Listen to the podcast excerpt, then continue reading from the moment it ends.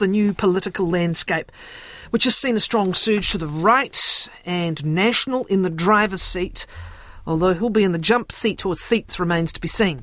On the current figures, National and ACT together have sixty-one seats in a one hundred twenty-one seat parliament, but that could change once about half a million special votes are counted.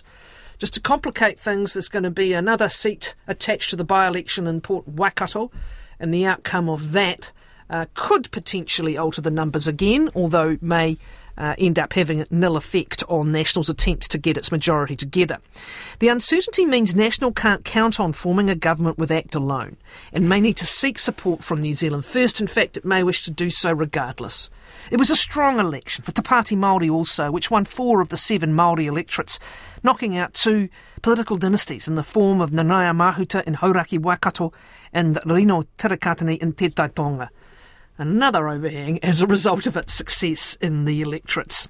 The Green Party won three electorate seats, including two potentially in the capital. One's a bit close to call at the moment. Labour's caucus is almost halved. New M Ps of all stripes are arriving in Wellington this morning to begin learning how Parliament works. To work through all this, we welcome Neale Jones, former Chief of Staff to Labour leader Jacinda Ardern, before that to Andrew Little, now Director of Public Affairs firm Capital. Kia ora. Kia ora. Tim Hurdle's a former National Senior Advisor, was the National Party Campaign Director in twenty twenty, is the Director of several companies, including Museum Street Strategies, a public affairs firm. Uh, morena, Tim. G'day. With us also Bernie O'Donnell, Chairman of Manukau Urban Māori Authority and a Labour Party member. Uh, kia ora, Bernie. Kia ora, morena. Uh, kia ora koutou, welcome all. Right, a fascinating election result, party vote and electorates, still some crucial outcomes from special votes, but what are your first thoughts about this new parliament and government, Tim? Well, I think we're seeing um, the public voting for a considerable change. We saw um, that change translated through an increase in the vote for the right and also on the Maori electorates, a vote for the Te Pāti Māori. Um, I think it was a pretty strong um, rejection of of what had been a very strong position for Labour, um, and a feeling that they hadn't delivered on that, and the public um, took its vengeance at the polls. Neale. Yeah, look, a very decisive win for National, I think bigger than most people had thought. Uh, there had been some hope from Labour near the end of the campaign that last week that you were starting to see a shift. There's some evidence that happened between the difference between the advance vote and the final uh, and the preliminary vote, but National was just too far ahead. Um, interesting for National now, they're, they've on the current numbers, they can form a government with ACT alone, but we can discuss later. But following the specials, I'm, you know, I think odds are that they're going to need New Zealand First to have a majority, and even if they don't need New Zealand First technically, uh, they're in a precarious position if they keep a one-seat majority. Um, one single rogue M P could bring down the government, so they'll probably need New Zealand First anyway. Um, for Labour, um, just an absolute drubbing, um, a historic defeat. I think Labour is going to have to go through a period of a bit of soul-searching, um, use this as an opportunity to renew and refresh, have those hard discussions, those hard conversations, and get a three-year plan and work to fight twenty twenty-six, and in the meantime, avoid tearing yourself to pieces. We'll come back and talk more about their situation. We were just saying before we came on air, one of the benefits, if you can call any, of losing as many electorate seats as they did is that they have kept quite a few sort of mid-range, on-the-way-up M Ps off the list that they otherwise were at risk of losing. Yeah, and, and as I said last week, I think Labour would be quietly hoping they lost a few electorates, probably not as many as they did, um, but there was a risk that if you had a low party vote and you held too many electorates, people like Kieran McEnulty would be out of Parliament. Um, you know, people like Aisha Vera or Giantinetti were pretty marginal. So I think I think probably that, that losing some seats hasn't been the worst thing for Labour. Bernie O'Donnell, uh, just your comments uh, overall across the results? It was a clear call for change. I'm not sure how people realise what change will mean. I mean, under National, Māori generally have done very well. Um, it's not that so much we worry about now, it's the coalition partners, which is um, the narratives have been concerned in terms of Māori aspirations. The concern for us is now, um, under under the previous Labour government, Te Piti and Waitangi inequity were prioritised for government agencies. That signalled a change about how to, how to do better by, you know, in terms of fertility context. That's all going to be tucked away under this new coalition, which is a worry. Uh, we'll talk a little bit more about coalition and where the balance of power sits and bottom lines in these things in a moment, Bernie. But can you comment, um, if you wish, further on what's happened in these uh, electorate seats? As we said, the multi-party vote they're probably in some ways a tad disappointed in, but this incredibly strong showing in the seats themselves, uh, the unseating of a senior minister and a senior political figure in Māoridom in the form of Nānaia Mahuta by the youngest M P in one hundred twenty years. What was happening on the ground to bring such a strong result, Bernie? So somehow we missed the signal from our people about where they wanted to go. That's the point. Um We were still a bit perplexed, actually, in terms of what we thought were the priorities, were the priorities for our people. That clearly wasn't the case.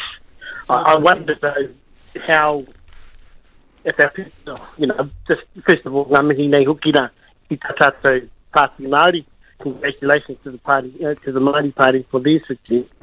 But um, just wondering where that's going to hit us. You can't continue to be in opposition and continue to try and make change for our people. That's where I think the Party Māori has found a home, and being that voice previously with a part of coalition, their voices got swallowed up in the in, in the major party. So, you know, we, we still still don't quite get the reason why our people voted the way they voted. In terms of the Māori perspective, as I said before, we prioritised the needs of our people, and um, obviously that message didn't resonate with um, a large part of um, of us. Can we talk a little bit? The turnout is down overall, seventy-eight point four percent, down from eighty-two point two percent in twenty twenty, although that was a pretty high result historically. Back in twenty seventeen, it was around seventy-nine percent, barely a difference on, on this time. And when you look at the electorate wins in Wellington Central for the Greens with Tamatha Paul, um, in Auckland Central with Chloe Swarbrick, um... when you look at, as we said, uh, in um, Hauraki Waikato, the brilliant win by, by, by a twenty-one-year-old up against um, Nānaia Mahuta, are we perceiving a, a younger generation or a successful ground game with a younger generation at all I, in look, some of these seats? I, I think what we're seeing... Brooke Van Velden, beg your pardon, it, it may well be another. There's some generational change. I mean, we saw that in Te Tai Tonga as well. I'm not sure that's necessarily the analysis I'd give it. I think what we saw was that strong mood for change meant that people voted against Labour at every opportunity. So we saw that in Wellington Central and Rongotai. We saw that in the Māori seats, with, you know, where in both cases it was the, the vote that the vote that, the, that went through was different from the polling. And also in Auckland, um, we're seeing uh, Te Atatū, Labour's currently losing that. Uh, Mount Roskill has fallen to National. Um, the Labour fortress of Mount Albert is held by only one hundred six votes on election night. Uh, New, New Lynn looks like it's gone. Um, so, you know, I, I think this is this is the, the simple analysis, I think, is that people just wanted change. And some of them voted National, where they had a, some of them voted Green, some of them voted Te Pāti Māori, but Labour ultimately bore the brunt of that. Can we talk about Auckland, Tim? Uh, and I'm really interested in as to how much the Auckland Party vote, which Labour often relies on in some of its strongholds, South Auckland strongholds in particular, the party vote is a reflection of the frustrations that city's had, everything from COVID lockdowns to the weather, frankly, um, and whether the flipping or near flipping of these Labour stronghold seats also reflects a very strong mood in Auckland. What would, what's your observations? What's your polling told you? Yeah, I think you need to be a little bit careful um, with some of the electorate contests, calling them too quickly, because some of the numbers are pretty small, and the specials and uh, disproportionate some of the Maori seats normally than the general seat. So there could be some quite big movements there. But coming back to the point of Auckland, Auckland um, people have big mortgages there because of the house price booms. Um, they fairly feel the cost of living. Um, they've been particularly hard hit by some of the crime issues. Um, around ram raids and things like that, and really out in the in the outer suburbs where people have those big mortgages and they're worried about their cost of living, they're seeing their interest rates going up um, as they refix their mortgages. They're seeing the cost of transport going up, which is a big factor in Auckland, and um, all the problems of the cost of living are particularly amplified in Auckland, and so they were really looking for a change, uh, and they really um, punishing Labour for the lack of progress on some of the big promises around things like the Auckland Light Rail and also uh, Kiwi Build, because there's uh, such a stress on housing up in Auckland. Do you want to pick up on that theme, Bernie? Yeah, look, I do. Look, politically, I've always thought that the two major parties was, was sort of weren't as um, uh, as uh, close than we would expect. I think the issue was around whether whether this government could do the job, or the, whether the Labour government could do the job, and that was obviously um, a key issue in terms of what what change looks like. I still wonder if we really know what change looks like. Okay, we're not we're not satisfied with the previous government, so we're just going to change. And I'd be, I'd be interested to see how, um, and, and I'm missing to them as well, the new government that the will um, will handle things. They'll just run into the same issues that this previous the the the, the, the Labour government um, ran into. Look, there's six years of um, having to go through, um, and we've heard it before through through COVID. We had to go through the. The floods and the, and, the, and the, the weather patterns at the beginning of the year really put us behind in terms of being able to do what we wanted to do. I get that. I mean, you know, clear signal from, from the voters that they want change. Just wonder if they know what change is really. Let's talk about what happens between now and November third and potentially November twenty-fifth, but most likely November third. The overhang possibilities, there are two factors causing this. One being this anomaly, it seems to me, in the law with respect to a candidate uh, regrettably dying um, prior to the election. Um, but this means the parliament becomes disproportionate because that electorate seat is going to be on top of uh, a party vote entitlement, potentially if National wins it. So there's one. And then as things stand, an overhang but by the Māori Party having a better result in the seats then its party vote entitles it. So as things stand at the moment, if they win Port Waikato, there's that slim majority for National in, in Act. Am, am I correct on that? that? That's correct. However, there are a couple of other factors to consider. One is historically special votes have led to one or two seats flipping right to left. Um, twenty percent of the votes cast in this election were special votes, so that's quite significant. So that's why November third is such an important date. That's November third so important. The, the second thing is, um, depending on what the special votes do to Te Pāti Māori's vote, both its party vote and its electorate um, seats it's won, you could see that overhang from Te Pāti Māori either increase or disappear. Right. So, Tim, let's looking as things stand now, uh, with, with, a, with a slim majority, perhaps at best for National in Act, what's going to happen in this three-week limbo? They're not going to sit around doing their nails, are they? How much will already begin by means of conversations between National and Act and conversations between National and New Zealand First? Well, I understand the original um, conversations had already been underway with um, with the Act Party, and now their National Party's reaching out to New Zealand First, trying to work out how to engage with them. Uh, Um, this becomes part of the problem because the electoral calculus isn't finished. Um, quite how much leverage any party has got is unclear. Uh, but so I guess what they'll be trying to do is work out where their policies are in alignment and what the points of negotiation will be, and then working out a process to um, negotiate a, um, a shape of a government and what form of government is going to be most acceptable to all parties. What's What are the possibilities with respect to New Zealand First and having some kind of arrangement that at least gives supply uh, confidence in supply, which is immensely helpful in the ability to govern day to day? What what do you think is in play? Well, well, I think there's um there's there's also the added factor that it's a three way conversation because it will depend on the level of comfort um, from Act as to how far um, New Zealand First comes into the government. Um, and also what kind of um, deals are done, whether it's a, just a supply deal or a confidence deal, and they're going to put everything up day by day, or how much they try and um, lock them into a, an agreed agenda.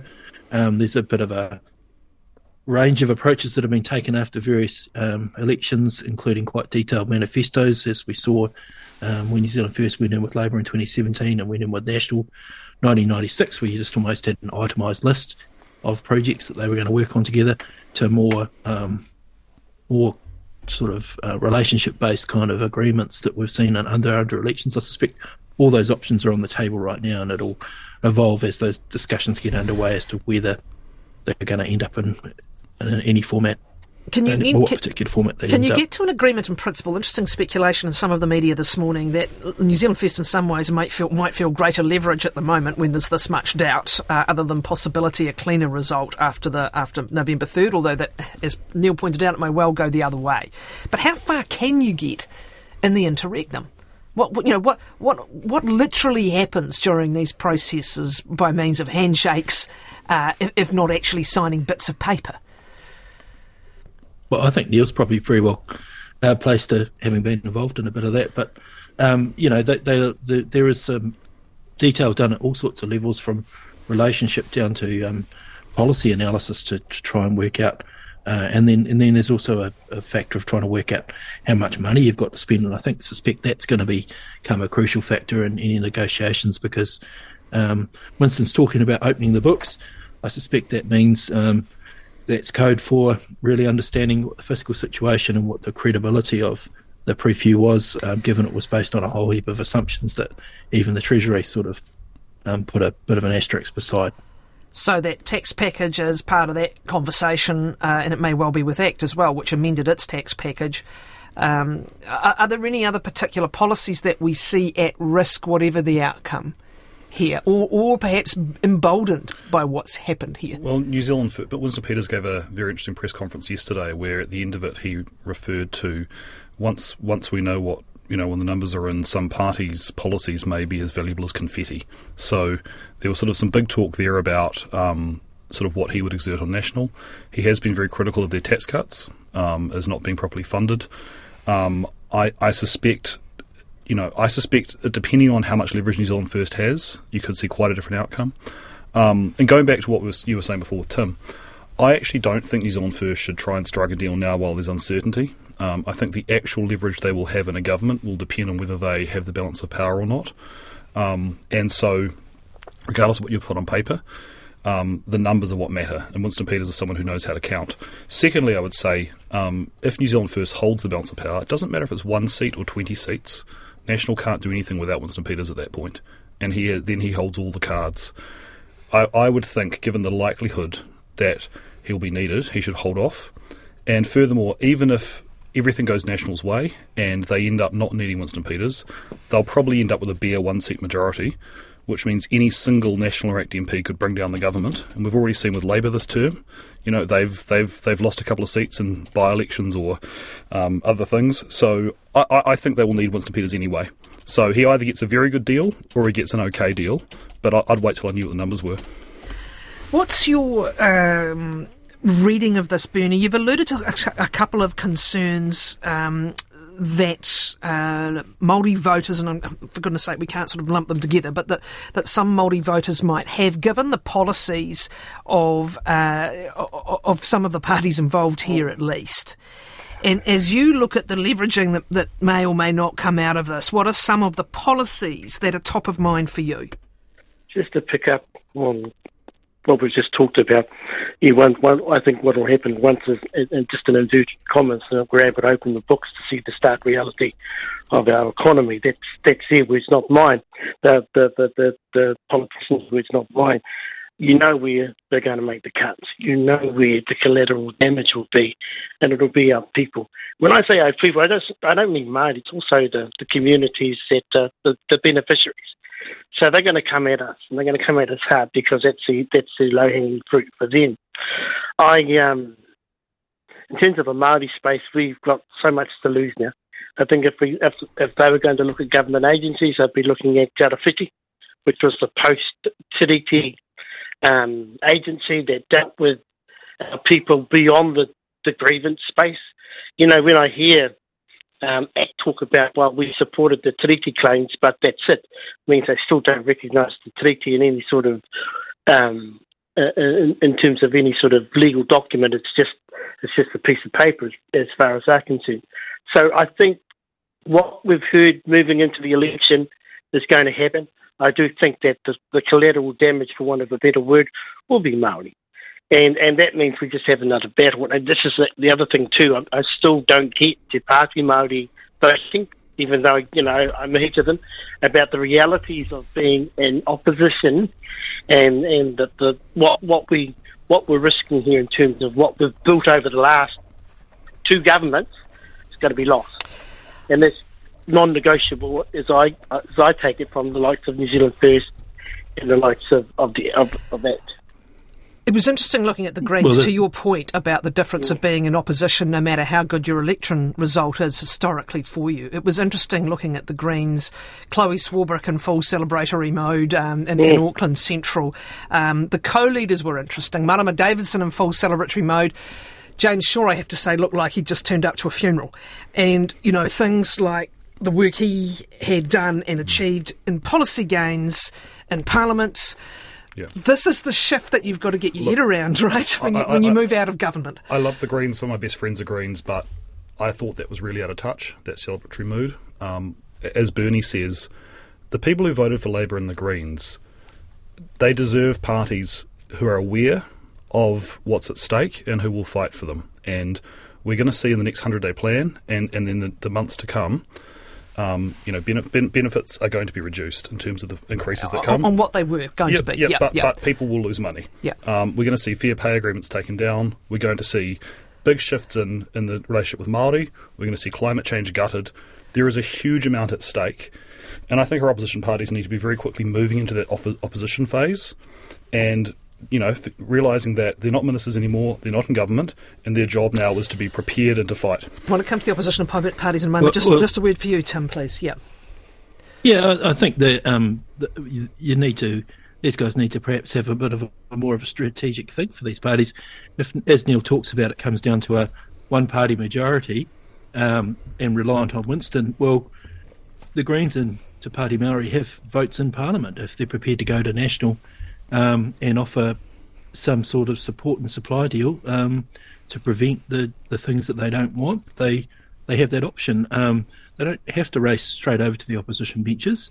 And I think this is um, part of the thing that they've given Winston the uh, ability to be the kingmaker. They've they've locked themselves out of um, negotiating capital, and I I'm, think they need to really think if they're really worried about these problems. Um, they have a mandate on behalf of their people to achieve an agenda, so they could go and do that.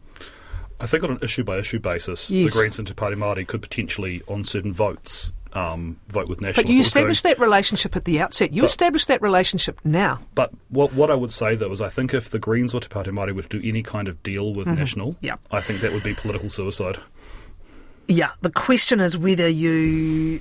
whilst not by any means... whilst maintaining your mana and maintaining what you've taken to your electorate, whether you leave open the possibility, as you say, case by case, of we can offer something if. Uh, and that will be a very fine line. Um, and with a, a figurehead, anyway, the, the leader of the National Party, who was brand new to all of this, that there's going to be another... We've heard all about the mergers and acquisitions and running an airline. I'm really interested to see how that translates to the, to the next few weeks. And we will see. Open-mindedly, we'll see. Labour and where to from here? With respect to rebuilding that you've talked about, and at least from their perspective, they have kept some of those people who were perhaps second-term M Ps coming through looking like ministers of the future or had just become ministers. Um, they've got to sort out whether Hipkins stays or whether at some point transitions to a new leader. They've got to get into opposition mode and they've got to get into rebuild mode fast, or they'll spend six years in the doldrums, which has happened before. Yeah, and look, I remember coming into Parliament as a staffer in twenty thirteen, and Labour still had opposition spokespeople who, th- who thought they were ministers who were temporarily embarrassed. You know, they need to very quickly shift. I thought Hipkins spoke really well on election night. Um, he did make clear that's the transition that was needed, and critically, he didn't resign on election night. Um, he'll need to make his own decisions about what he does, and the party will need to make decisions, but I think this is not a time for Labour to descend into fratricidal warfare.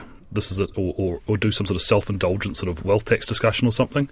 I think Hipkins should probably stay on for a period, um, at least three to six months, to try and get Labour into opposition, get it up and effective as a fighting machine, and then, if and when that comes, have an orderly transition. But, you know, I, I think that the challenge Labour has is this was a serious defeat and it has to be confronted. I don't think they can have any illusions that the voters misunderstood or there was, you know, anything like that.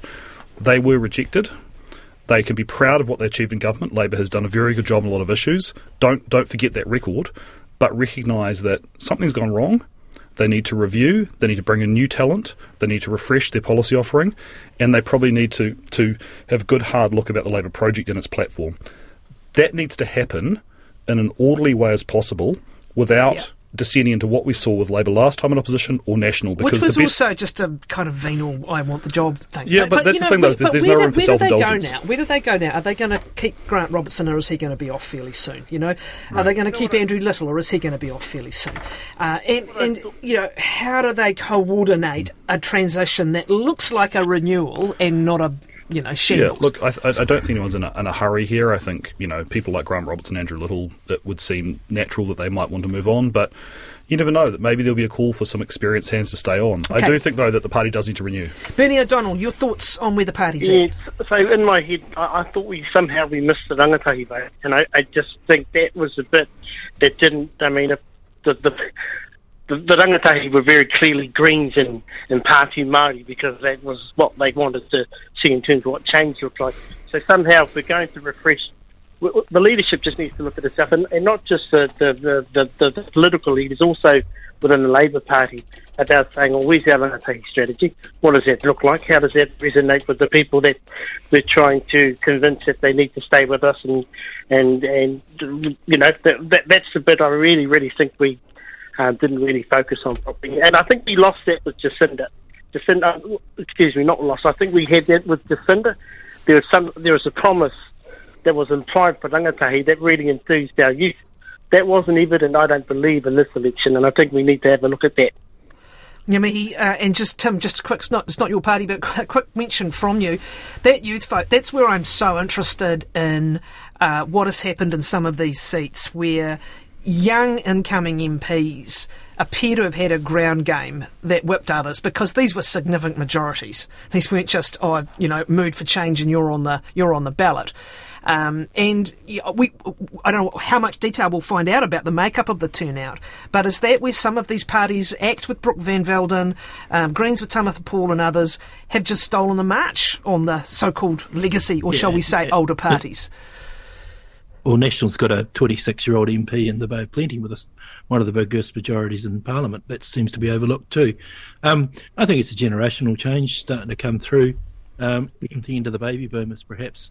Um, that, that seems to be part of that um, general mood for we want to see something different, we want to see something change. Yeah. Baby boomers have still got a few years left in them. Um, but, look, it's, it, it is really interesting. It's a fascinating result. Well, still Thank- the president... Go ahead. Still the President of the United States and still leading the New Zealand First Party. So. Exactly. Um, very quickly, a listener asking, why does it take so long in this day and age for special votes to be counted? They are more complex, aren't they? They do need quite a bit of checking, and they've got to rip open double envelopes and all sorts of things. Yeah, and there's people... Yeah, you've, got, have... you've got to wait for the fax, fax machine to work and the carrier pigeons to come home. And there's people voting in different parts of the country and all kinds of things. It, it yeah, gets yeah, complicated. Yeah. Look, Ngamihi Nui, thanks all of you very much for your time. Uh, it really was a really interesting result. I know it was painful for some of you in particular, um, but a really fascinating election result. And actually, if you look across the Parliament, a lot of new M Ps, quite interesting new M Ps on paper. Let's see how they go. All the best to them. Thanks very much. Neale Jones, Tim Hurdle, Bernie O'Donnell.